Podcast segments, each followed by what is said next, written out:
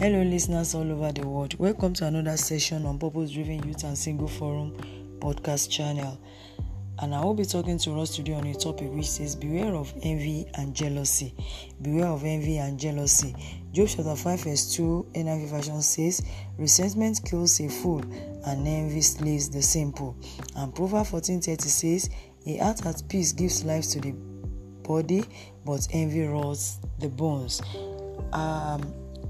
What is envy? Envy is defined as a feeling of discontentment or resentful longing aroused by someone else's possessions, qualities, luck, success, or achievement, while jealousy is a form of hatred built upon insecurity. Please avoid envy and jealousy on your way to fulfilling purpose, because everybody has a different destiny. You have a different destiny. I have a different destiny. Our time of manifestation are different. You have your own time. I have my own time. Avoid being jealous or envious of anybody that is fulfilling purpose when yours has not come. Your time will also come.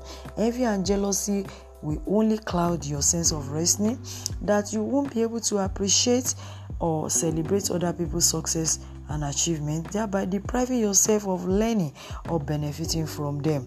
And anytime you feel jealous or envious about people's purpose or achievements or their success, you are just rejecting your own uniqueness. You are unique, I am unique, and we can't be doing the same thing at the same time.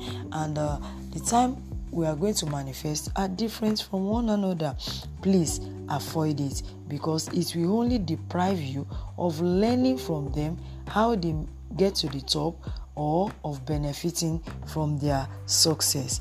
Jerry Bridge says, the cure for envy and jealousy is to find contentment in God. And I pray for you today, you will find contentment in God in the name of Jesus. Amen. God bless you. Amen.